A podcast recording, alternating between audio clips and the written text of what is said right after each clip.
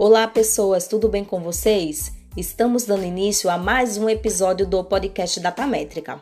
Hoje eu vim falar sobre a fusão de Nextel e Claro. Esse assunto já foi falado em um podcast anterior no início do mês de dezembro. Então hoje a Anatel formalizou a fusão entre Nextel e Claro. Então a partir do dia primeiro de janeiro, todas as reclamações referentes à Nextel deverão ser encaminhadas para Claro. Ah, uma novidade. No sistema do Anatel Consumidor não vai existir mais a opção Nextel.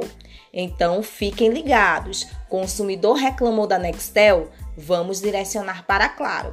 Espero que tenha ficado claro e até o próximo podcast.